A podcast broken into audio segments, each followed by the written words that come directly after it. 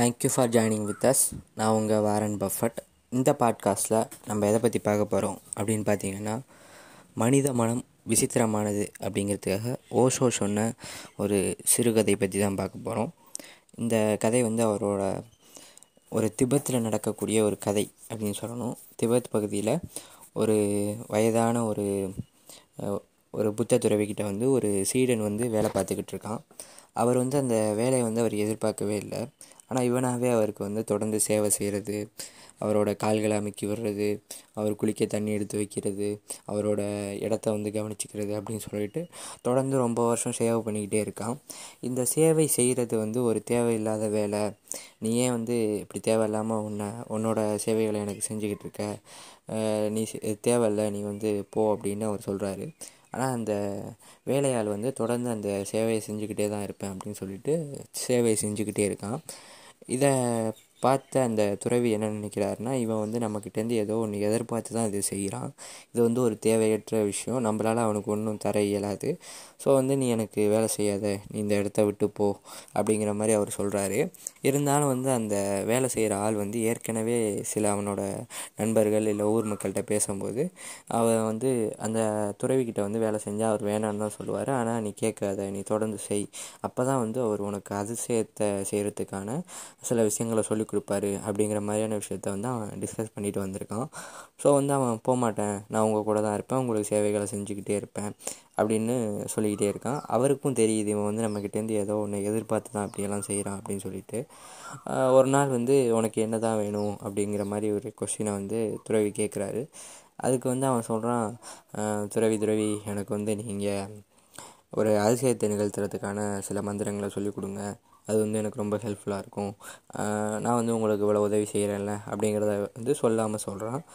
இதை தெரிஞ்சுக்கிட்டு அந்த துறவி என்ன பண்ணுறாருன்னா, ஓ நீ என்கிட்டேருந்து இதை எதிர்பார்க்குறியா அப்படின்னு சொல்லிட்டு, தம்பி எனக்கு அது மாதிரிலாம் ஒன்றும் தெரியாதுப்பா, நான் வந்து உன்ன மாதிரி ஒரு சாதாரண மனுஷன்தான், உனக்கு ஏதாச்சும் ஒரு விஷயம் தேவைன்னா நீ அதை தெரிஞ்சவங்கள்ட்ட போய் கே கேட்டு தெரிஞ்சுக்கோ, என்கிட்ட அது மாதிரியான அதிசயத்தை நிகழ்த்துறதுக்கான வழின்னு சொல்லிட்டு ஒன்றும் இல்லை, ஸோ சாரி நீ கிளம்புப்பா அப்படின்னு சொல்கிறாரு. இதுக்கு வந்து அந்த ஆள் வந்து ஒத்துக்க மாட்டேங்கிறாரு. இல்லை துறவி நீங்கள் போய் சொல்லாதீங்க, உங்கள்கிட்ட இருக்குது, நீங்கள் எனக்கு கொஞ்சம் கொடுத்து ஹெல்ப் பண்ணுங்கள் அப்படிங்கிற மாதிரி ரொம்பவும் கெஞ்சுறாரு. அதுக்கப்புறம் ரொம்பவும் மனசிறங்கின அந்த துறவியை வந்து இவன் நம்மளை விட்டு போகவும் மாட்டேங்கிறான். இவனுக்கு நம்ம எதுவும் சொல்லியும் கொடுக்க நமக்கிட்டே ஒன்றும் இல்லை. சரி இவனை என்ன தாண்டா பண்ணுறது அப்படின்னு யோசிச்சு அவர் என்ன பண்ணுறாருன்னா, சரி ஓகேடா தம்பி நான் உனக்கு சொல்லித்தரேன், நீ வந்து இதை வந்து மந்திரத்தை எப்படி சொல்லணும், எப்போ சொல்லணும் அப்படிங்கிற விஷயத்தெல்லாம் நான் அவனுக்கு சொல்கிறேன் அப்படின்னு சொல்லிட்டு சில விஷயங்களை சொல்ல ஆரம்பிக்கிறாரு. என்ன அப்படின்னு பார்த்தீங்கன்னா, இந்த உலகம் வந்து எப்படி இயங்குது அப்படின்னு.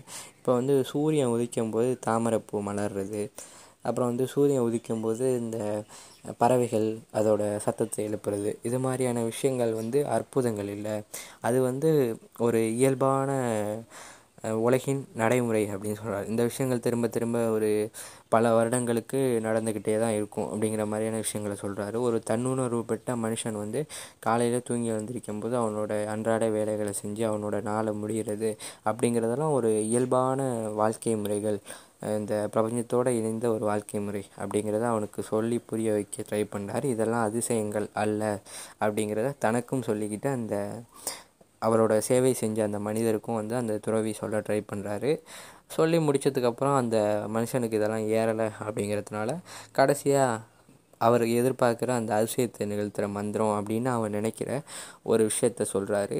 அந்த மந்திரம் என்னென்னு பார்த்தீங்கன்னா, ஓம் பத்மிகம் அப்படிங்கிற ஒரு மந்திரத்தை சொல்லி, இந்த மந்திரத்தை நீ வீட்டுக்கு போயிட்டு குளிச்சுட்டு ஒரு அமைதியான இடத்துல இருந்து இந்த மந்திரத்தை சொல்லுப்பா. ஆனால் வந்து இந்த மந்திரத்தை சொல்லும்போது நீ வந்து குரங்க மட்டும் நினைக்கக்கூடாது அப்படின்னு சொல்கிறாரு.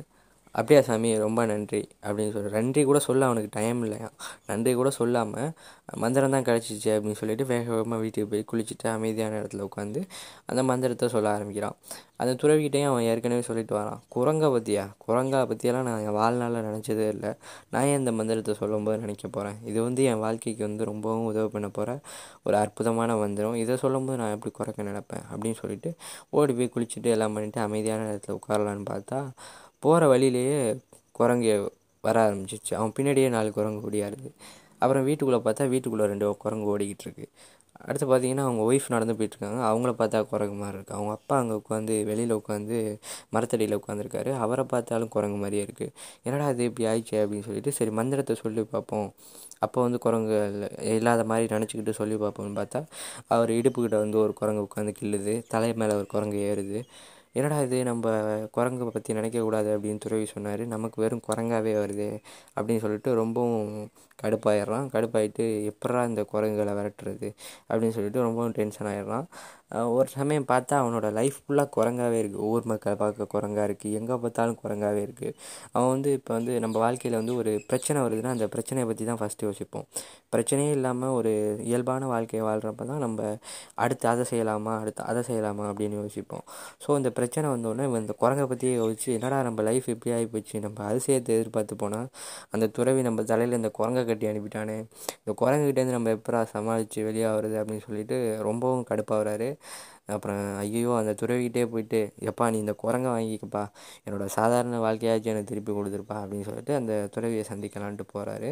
துறவியை தந்திச்சு தம்பி நீங்கள் கொடுத்தது இப்படி ஆயிடுச்சுங்க அப்படின்னு சொல்லிட்டு புலம்புறாரு. உடனே வந்து அந்த துறவி வந்து சரி ஓகே இந்த மந்திரத்தை ரிட்டர்ன் பண்ணிவிடு, குரங்கு வந்து உன் வாழ்க்கையில் என்டர் பண்ணாது, இனிமேல் நீ பாட்டுக்கும் உன்னோட வேலையை பார்த்துக்கிட்டு நீ செய்யலாம், இனிமேல் எனக்கு சேவை செய்யவும் தேவையில்லை, உன்னோட இயல்பான வாழ்க்கையை போய் வாழுப்பா அப்படின்னு அந்த துறவி சொல்கிறாரு.